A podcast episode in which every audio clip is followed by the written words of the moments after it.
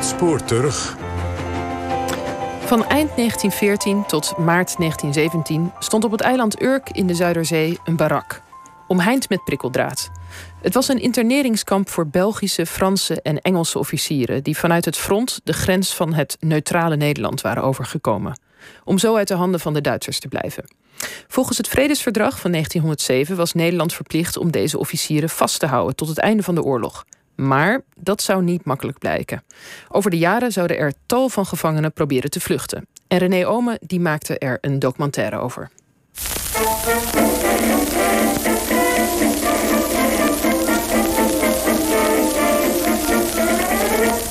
Nou, laten we buiten beginnen. Als je vanuit het kerkje aan de zee aan zou komen lopen... en je gaat die, je gaat die barak binnen, of je wilt de barak binnen... moet je eerst uh, binnengelaten worden door de eerste prikkeldraadomheining. Vervolgens moet een uh, soldaatje binnenlaten bij de tweede prikkeldraadomheining... en dan pas kun je doorlopen naar de barak. Dan gaat er een dubbele deur open. Je krijgt een virtuele rondleiding van journaliste Mandy van Dijk... door een lange houten barak die van december 1914 tot maart 1917 stond op het eiland Urk in de Zuiderzee. En dan heb je een hele lange gang van 60 meter. En aan weerszijden zijn kamers. Aan de ene kant, aan de linkerkant, zijn heel veel slaapkamers. En aan de rechterkant zijn ook de eetzaal, de conversatiezaal en de keukens. Mandy, zelf van Urker afkomst, schrijft het boek Duiverseiland. In de barak, omheind met prikkeldraad, huizen voornamelijk Belgische en Britse officieren die vanuit het slagveld rond Antwerpen de grens van het neutrale Nederland waren overgekomen om uit de handen van de Duitsers te blijven. Uh, er waren een paar vertrekken voor de kolonel, luitenant-kolonel Vredeberg. En er was een bewakershuisje in de loop van de tijd gebouwd waar de bewakers konden zitten buiten de barak. Maar in principe werd alleen de barak bewoond door geïnterneerden.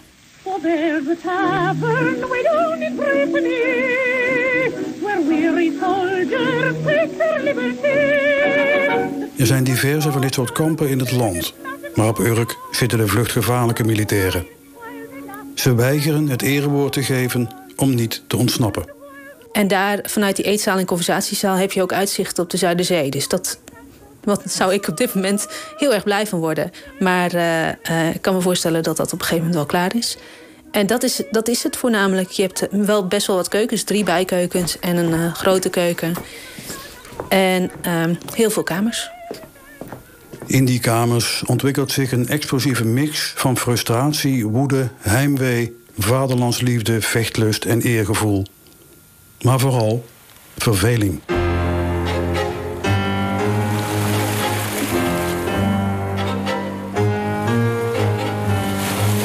Waarom het eiland Urk?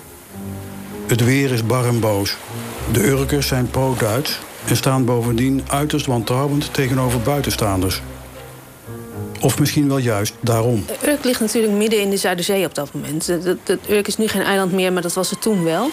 Het lag midden in de Zuiderzee. Wat betekent dat, ze, dat je 20 kilometer zee moest overbruggen voordat je aan een vaste wal was. En dan moest je nog de grens over om weer, uh, weer thuis te komen. Dus dat was al heel erg interessant. En vermoedelijk is het zo dat ze gekozen hebben voor Britse, Britse, Belgische en Franse officieren hier neer te zetten, omdat op dat moment Urkers nogal Duits gezind waren. En dat hielp natuurlijk ook. Als de bevolking een extra oogje in het zeil houdt, dan uh, heb je minder bewaking nodig. De verveling en de slechte omstandigheden op het eiland maken bij de officieren een onweerstaanbare drang los om te ontsnappen. Het zegt wel iets over de ellendige omstandigheden waarin ze verkeerden. Geschiedschrijfster Evelien de Rood beschrijft in haar boek Oorlogsgasten het lot van de honderdduizenden vreemdelingen die vlak na het uitbreken van de Eerste Wereldoorlog tijdelijk in Nederland worden opgevangen. Hun huis in hun vaderland lokte met gewoon weer naar vrouw en kinderen toe. En daar hadden ze eigenlijk alles voor over. Maar dat betekende niet dat ze zonder zorgen waren. Want bijvoorbeeld uh, die Belgische officieren... die vreesden uh, na de oorlog uh, ter verantwoording te worden geroepen... voor hun wat laffe gedrag tijdens de vlucht naar Nederland. Dus daar waren ze best bang voor. En de Britse en de Franse officieren... ja, dat waren trotse mensen die in hun land ook erg, erg veel status hadden... die uh, zagen er ook wel tegenop. Want veel collega's hadden natuurlijk vier jaar aan het front gevochten. En zij hadden de jaren doorgebracht in zo'n sneu Nederlands kampje. Dus dat, dat, verhoogt je status niet. Ja, de conversatiezaal of de woonkamer, het is maar een beetje hoe je het noemt. De conversatiezaal um, was de plek waar je, uh, waar je kon biljarten. Er stond een uh, piano of een pianola, dat is dan de zelfspelende variant. Um, er werd op een gegeven moment een tweede biljart ook uh, neergezet. Er was een soort van bibliotheekje. En um, ja, dan konden ze aan, naast de kachel zitten lezen, met elkaar praten. al dat soort dingen.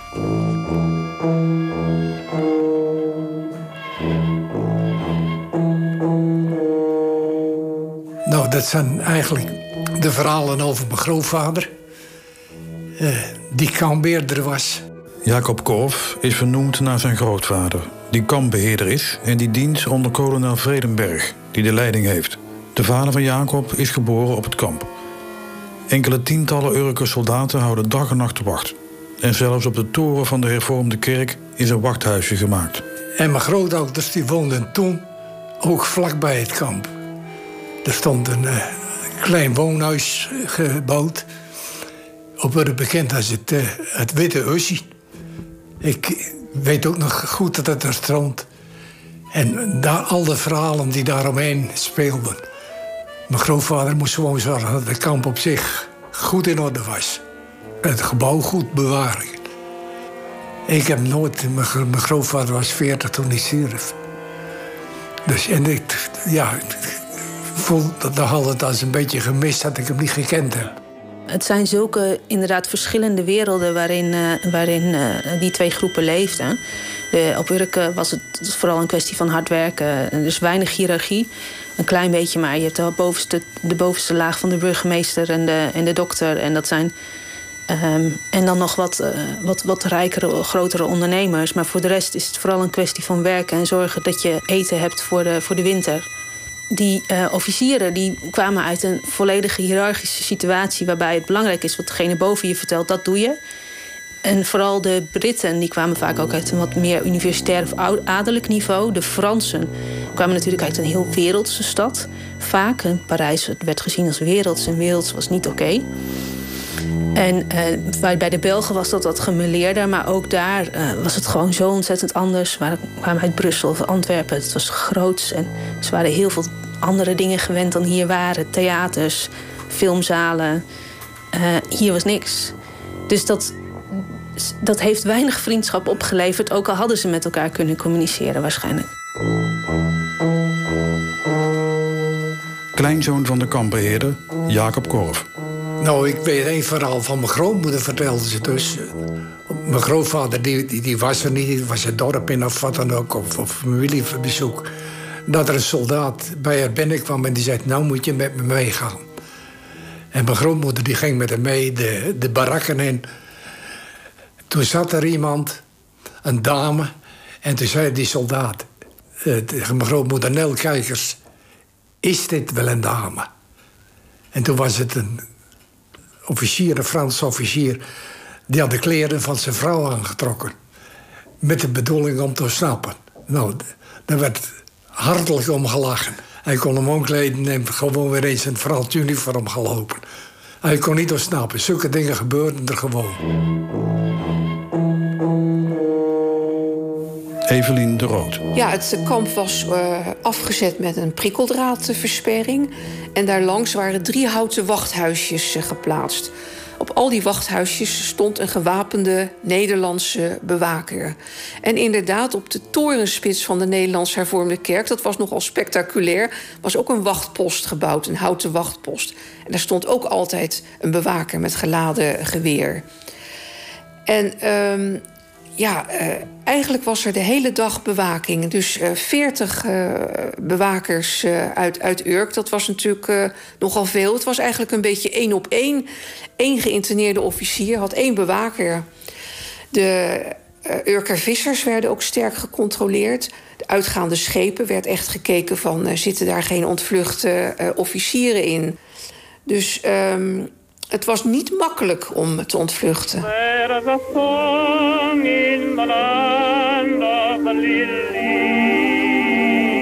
Uit het dagboek van de Franse waarnemer en co-piloot André Dumière. Men probeert ons verblijf draaglijk te maken. Het eten dat in het begin om te kotsen was, wordt langzamerhand beter. Ons verblijf tijdens mooi weer is best geschikt. We kunnen zwemmen en tennissen. Tot de avond valt, mogen we onder bewaking over het eiland wandelen. En hoewel we nergens naar binnen mogen en het de inwoners verboden is met ons te praten, zijn deze wandelingen voor ons heel dierbaar. Maar vanaf het moment dat het winter is geworden en het gaat regenen, wordt de internering buitengewoon zwaar. Kou en vocht voeren nu de boventoon in de barak, die onvoldoende warm is te krijgen. In enkele slaapkamers komt de regen naar binnen.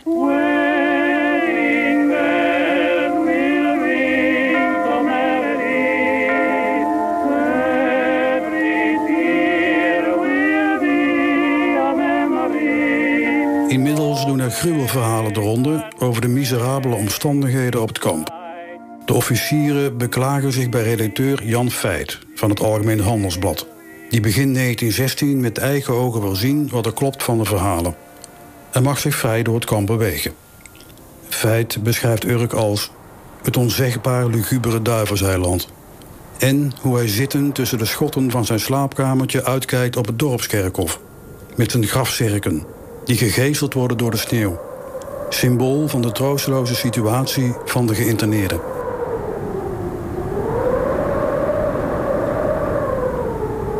Journaliste en schrijfster van het boek Duivelseiland, Mandy van Dijk. Ja, wat mij opviel toen ik hun verhalen opschreef, is dat ze allemaal vol goede moed in Nederland kwamen van hé, hey, daar komen we wel vrij snel weer uit. Dit was een noodmoment en uh, we zorgen ervoor dat we zo snel mogelijk weer aan het front zijn. En beginnen ze vol, goede moed met in eerste instantie proberen uh, misschien maas in de wet te vinden of te overleggen met de overheid van hey, is het niet uh, een goed idee op basis van dit en dit artikel in het verdrag dat ik weer naar huis ga. En als dat misloopt, dan sluipt er al wat frustratie in, in hun denken. Vanaf dat moment gaan ze dus echt uitgebreid ontsnappingspogingen plannen. En bij elke ontsnappingspoging die misloopt, dan zie je, zie je in de dagboekfragmenten dat ze, dat ze echt gefrustreerder raken. Dat ze, dat ze, dat ze bozer zijn. niet zozeer op hunzelf, maar meer op de Nederlandse overheid omdat die ze vasthoudt schrijfster van het boek Oorlogsgasten, Evelien de Rood. Zo is er bijvoorbeeld een geval van een, uh, een officier die een uh, Urker visser omkocht met flink wat geld en s'nachts via zijn schip uh, gewoon wist te ontkomen. En de volgende dag vond de bewaking op zijn bed alleen maar een uniform opgevuld met kranten. Bekende truc. Um, men kon het niet geloven. Dat was de eerste keer dat iemand daar ontvluchtte. En uh, er werd gelijk een speurhond uh, ingevaren vanuit het vasteland. En die moest het hele eiland Urk gaan besnuffelen. Tot grote hilariteit van alle bewoners. Maar er werd natuurlijk niks gevonden. Als je ergens niet wil zijn, dan, dan wordt dat eten wat je niet lekker vindt... wordt opeens ontzettend belangrijk. Die, uh, die frustraties die, worden dan steeds groter. En het was een enkelwandige barak. En dat betekende dat het kierde, dat het tochtte, dat het, het regende soms naar binnen... Ze hadden in het begin ook geen kachels in hun kamers. Het was ook gewoon koud. De ongemakken waren er zeker. Ja, en verder vond men dat, dat Nederlandse eten, bijvoorbeeld uh, die erwtensoep uh, die, die veel op tafel werd gezet, die kreeg de bijnaam gewapend beton, omdat men het vreselijk vond.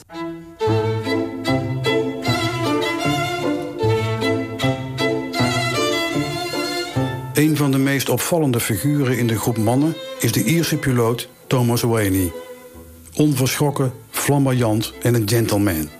Maar vooral een durval. Hij was uh, ook uh, onbesuist. Hij was charmant. Hij had, uh, was ook van de grappen en hij durfde heel veel. Dus hij, hij liet zich niet tegenhouden door het feit dat vliegen op dat moment gewoon ontzettend gevaarlijk was. Hij ging gewoon. En ehm, hij liet zich vervolgens ook niet tegenhouden toen hij hier op Urk zat. En hij hier niet vanaf mocht. Dus hij probeerde van alles nog wat om weer weg te komen.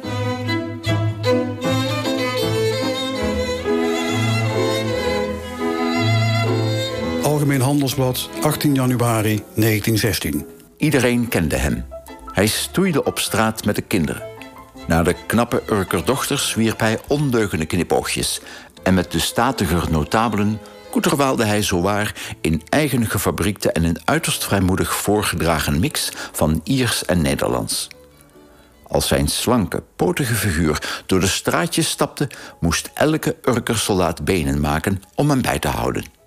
De geïnterneerden mogen vrij over het eiland wandelen, mits op de voet gevolgd door Urkersoldaten met het geweer in de aanslag. Spreken met de bevolking is streng verboden.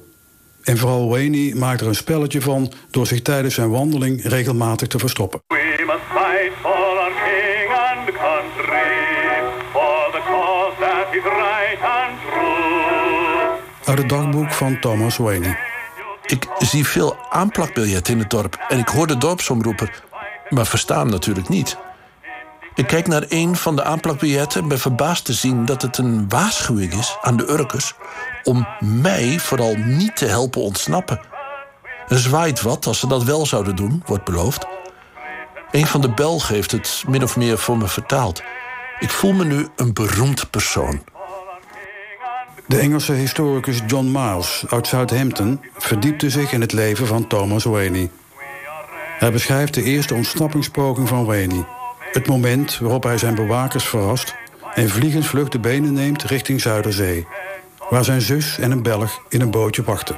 Wayne begon hard te rennen langs de staart. Hij sprong, gekleed en al, het water in.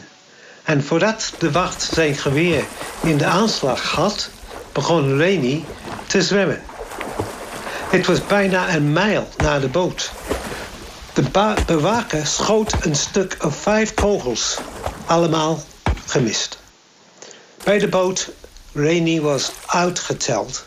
Het was na de lunch en hij had hulp nodig om in de boot te klimmen. Zijn zus en de Belg die de boot huurde, hadden zelfs droge kleren voor hem klaar liggen. Zij zaten meteen koers naar het zuidwesten, terwijl de bewaker snel terugging naar de kamp om alarm te slaan. Maar uiteindelijk hebben ze hem in Edam toch aangehouden. Want daar, hebben, daar hadden ze dus een heleboel. Want ja, er waren natuurlijk veel meer militairen gestationeerd uh, door heel Nederland. En daar hebben ze grote patrouilles opgezet en hem vervolgens aangehouden. Maar Reni bracht een gezellige avond door met de district commander en zijn Engelse vrouw. Hij dacht van, nou, eerst moest hij een, een dankbetuiging schrijven voor die kolonel op in Edam.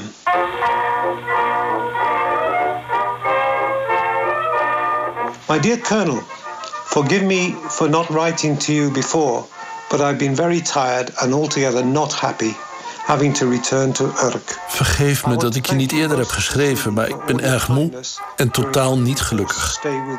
Omdat ik naar Urk moet terugkeren. Ik wil je oprecht bedanken voor al je vriendelijkheid jegens mij tijdens mijn gedwongen verblijf bij jou. Ondanks dat je het erg ongemakkelijk voor me kon maken. Ik voel dat ik heel snel gek zal worden. Het is zo'n pech om hier te worden vastgehouden als je de plicht hebt om te vechten. Ik hoop, meneer, dat u me op een dag in Londen komt opzoeken. Als ik deze oorlog overleef. Ik dank u hartelijk voor uw vriendelijkheid, geloof me. Hoogachtend, Thomas Rainey, Koninklijke Marine. Dat je dan, waar je ook bent, de plicht voelt van nee, ik, ik ga niet beloven niet ontsnappen. Ik, uh, ik wil weer terug naar het front. Historicus Bert-Jan van Sloten, ook al van Urker afkomst, raakte gefascineerd door het verhaal van het kamp. Uh, hoe verschrikkelijk dat front ook was, je, je, uh, je voelde toch dat die heroïsche, rom, uh, romantische plicht... van ja, het is een eer en, een, en, en, en bijna een lust om te sterven voor je vaderland. Waar natuurlijk na, na de Eerste Wereldoorlog, na de gruwelen natuurlijk enorme vraagtekens bij werden gesteld. Hij maakte een studie van de Urker Courant, waarvan de eerste editie verscheen op 6 januari 1912. Merkwaardig genoeg zaten de burgemeester en de schoolmeester in de redactie. Een redactie die daardoor trouwens wijselijk anoniem bleef. Bijzonder uh, genoeg in de Urker Courant wordt er weinig geschreven over hele heftige dingen die gebeuren met het kamp. Het is vaak uh, bijzonder genoeg, vooral als je kijkt naar die ondergrondse gang die gegraven is, de meerdere ontsnappingspogingen die zijn geweest. Uh, is het best wel bijzonder om te kijken hoe zakelijk eigenlijk die krant omgaat met, uh, met, met het gebeuren. Dus er wordt wel bericht eigenlijk uh, aan de hand van de gevolgen van ontsnappingspogingen. Maar gek genoeg niet over de ontsnappingspogingen op Urk, wat heel bijzonder is. Want er wordt wel geschreven over ontsnappingspogingen in andere kampen. In de zomer van 1915 gebeurt er iets opmerkelijks. Een groep geïnterneerde officieren zweert samen in een geniaal plan. Het graven van een ontsnappingstunnel vanuit de barak onder het prikkeldaad door naar het lijkhuisje dat naast de hervormde kerk staat. Een afstand van bijna 15 meter. Arthur Romain, een Belgische artilleriecommandant. Er werd een vernuftig plan bedacht. Op 11 augustus begonnen we weer te werken. Dat konden we alleen in de namiddag en de avond doen. Er moesten oneindig veel voorzorgsmaatregelen worden genomen. Mandy van Dijk. De tunnelontsnapping is natuurlijk echt een ontzettend interessante uh, ontsnapping, omdat het zo ontzettend veel werk voor ze is geweest. Het is, je zou er een film van kunnen maken, alleen al op pure basis van, van wat ze daar gedaan hebben. Ze zijn begonnen met een tunnelgraven onder de kamer, van, onder het bed van de Franse geïnterneerde André Dumier. Ze hadden het eerder geprobeerd, het was uh, op niets uitgelopen. Maar nu uh, gingen ze het gewoon, dit was de derde keer en het gingen ze gewoon weer proberen. Gereedschap en materiaal moest op allerlei manieren onder valse voorwendsels worden aangeschaft. Onder de toegang moest een put worden gegraven en een put voor het begin van de onderaardse gang. Die gang was een organisatie van twaalf mannen. Waaronder mannen van de genie, zoals Williamen. Die hebben daar natuurlijk uh, wel echt voor gestudeerd. Dus die hebben ook uitgebreid van alles nog wat besproken over hoe dat dan zou moeten. En elke keer als ze een obstakel tegenkwamen en weer pech was of er weer iets instortte of bleek dat het zuurstof opraakte, dan moesten ze daar een oplossing voor verzinnen. En dan gingen ze bij elkaar zitten en dan met hun gezamenlijke kennis kwamen ze echt heel ver. Putten om het water op te vangen dat we afvoerden op verschillende manieren en dat uiteindelijk terechtkwam in een klein, door ons gemaakt reservoir onder de barak. Er moest meer dan 50 meter aan gullen worden gegraven om de aarde weg te werken. Zowel van de voorbereidende werkzaamheden als de aarde van de ondergrondse gang. Daarna begonnen we met de gang zelf.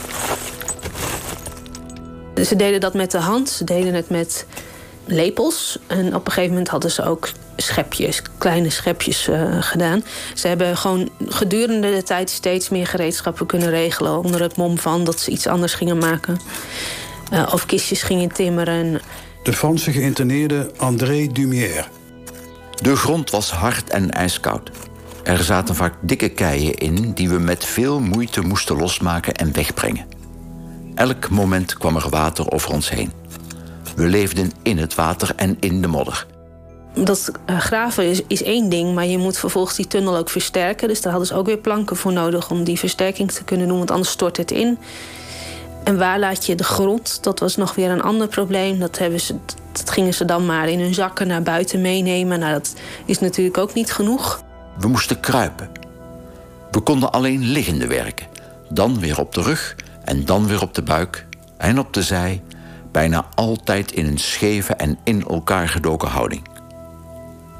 Zo waren er dagen bij dat we blij waren als we 40 centimeter vooruit waren gekomen.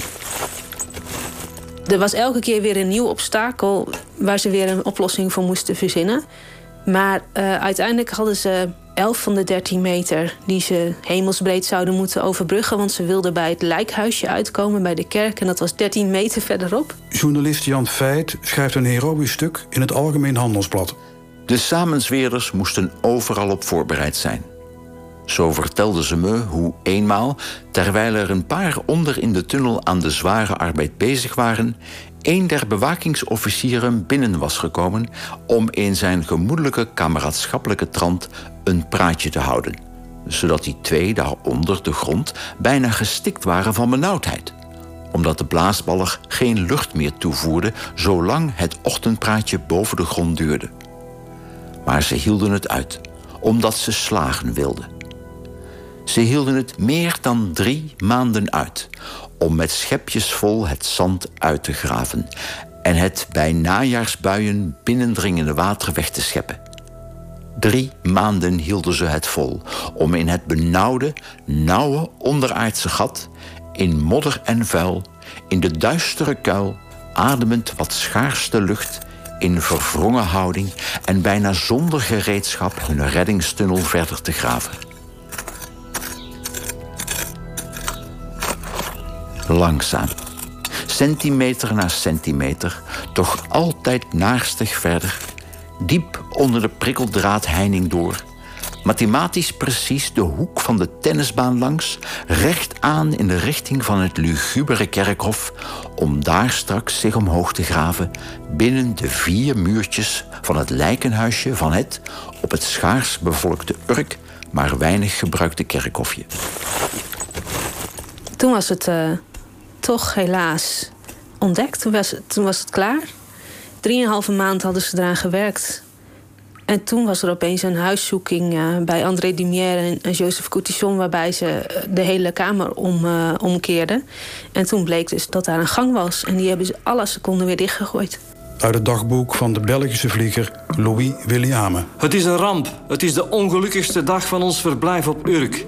Ze hebben net onze ondergrondse gang ontdekt. We vermoeden het al twee dagen. Vrijdagavond was het verboden om in de nacht met vissersboten uit te varen. Zaterdagochtend, inspectie bij Coutisson. De helft van zijn kamer wordt onderzocht, maar er wordt niets gevonden. Smiddags en s avonds zijn we heel voorzichtig gaan werken. Vandaag, zondag om 12 uur, werd het gat ontdekt. Coutisson werd boos en grote woorden van kolonel Vredenberg. Sommigen worden verdacht. Bedreigingen van Coutisson, want hij denkt aan verklikken. Provocaties, hysterie, dan ontspanning. Als je het dagboek van Williame leest en de verhalen van Jan Veit over de ontdekking van die tunnel, dan lees je heel veel frustratie, woede. En ook echt wel heel veel spanning die er in één keer uitgekomen is. Ze hebben dagenlang ruzie met elkaar gemaakt met de andere geïnterneerden die er niet bij betrokken waren, omdat ze dachten dat iemand ze uh, verlinkt had. Maar ze hebben ook, zijn ook huilend bij, uh, bij de luitenant-kolonel Vredenberg uh, uh, langsgekomen. Omdat ze zoiets hadden van, ja, dat kun je niet doen. Dit is ons werk en dit is ons recht ook. En nu, nu neem je dit aan ons af. Het is echt gewoon ruzies, huilen, ehm, argwaan, alles. Hij is bij het kantoor van de kolonel gaan huilen als een baby. Ook ik kon het niet meer aan. Iedereen is huilend vertrokken en al onze hoop viel in duigen. Een gigantisch werk van vier maanden om tien dagen voor het einddoel gepakt te worden. Na een lange gang van al meer dan 50 meter onder de barak gemaakt hebben. Wat een dag! De Nederlandse genieofficier die uh, alles voor een rapport uh, ging opstellen voor de Nederlandse regering, die heeft in die gangen heeft hij, uh, gelegen en heeft in kaart gebracht hoeveel gangen er gegraven waren. Dat is dan inclusief zijgangen, spaarbekkens en andere extra gangen die je nodig hebt om ervoor te zorgen dat je belangrijkste gang kan blijven. Die heeft ingeschat dat er ongeveer 50 meter was. En die schatten ook in dat, het, dat ze nog een maand werk nodig hadden om uh, die laatste paar meter te overbruggen. Die ze nog nodig hadden om bij het lijkhuisje uit te komen. De uh, geïnterneerden dachten dat ze nog twee weken nodig hadden. Ze waren er in ieder geval bijna, want op drieënhalve maand werk is een paar weken natuurlijk uh, wel weinig.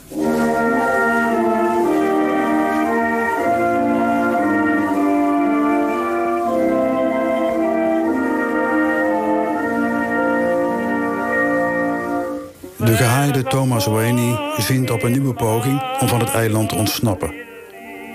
Hij speelt krankzinnigheid en wordt verplaatst naar Den Haag. Onderzoeker John Miles. I feel that very soon I'll go mad. Ik zou gek geworden. Hij, misschien, dat was een soort uh, idee voor wat moet ik nu doen. Te simuleren als hij echt gek was. Of het gespeeld is geweest dat hij, uh, uh, dat hij krankzinnig was. Want hij is uiteindelijk naar het Krankzinnig Instituut begeleid. En het idee was in de overlevering dat dat was omdat hij gespeeld had, dat hij, uh, dat hij zenuwinzinkingen kreeg.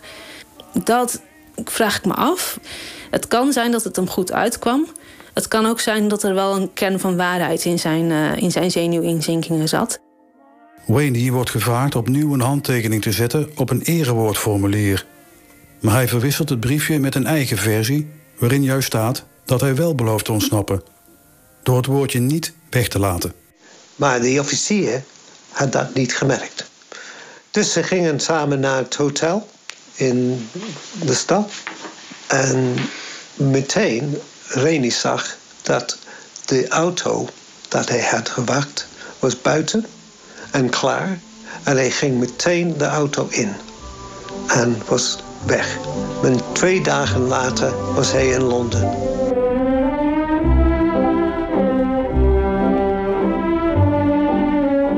Ja, op een gegeven ogenblik gaven de oorlogvoerende landen toestemming voor het erewoord van de officieren.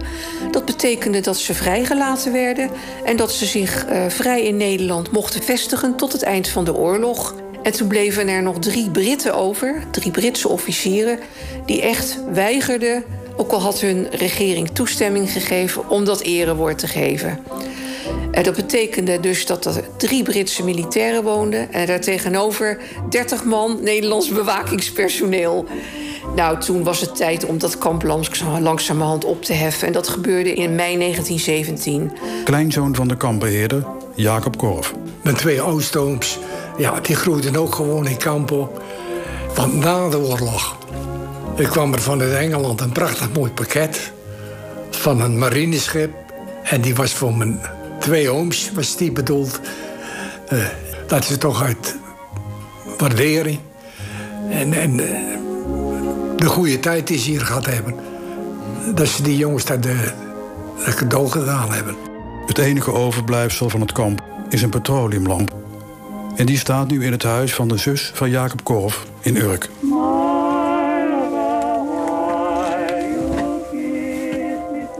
U hoorde de documentaire Dit onzegbaar lugubere Duivelseiland. Gemaakt door René Omen, gemonteerd met Berry Kamer. Het boek Duivelseiland van journaliste Mandy van Dijk verschijnt aanstaande woensdag bij uitgeverij Atlas Contact. En dan gaan we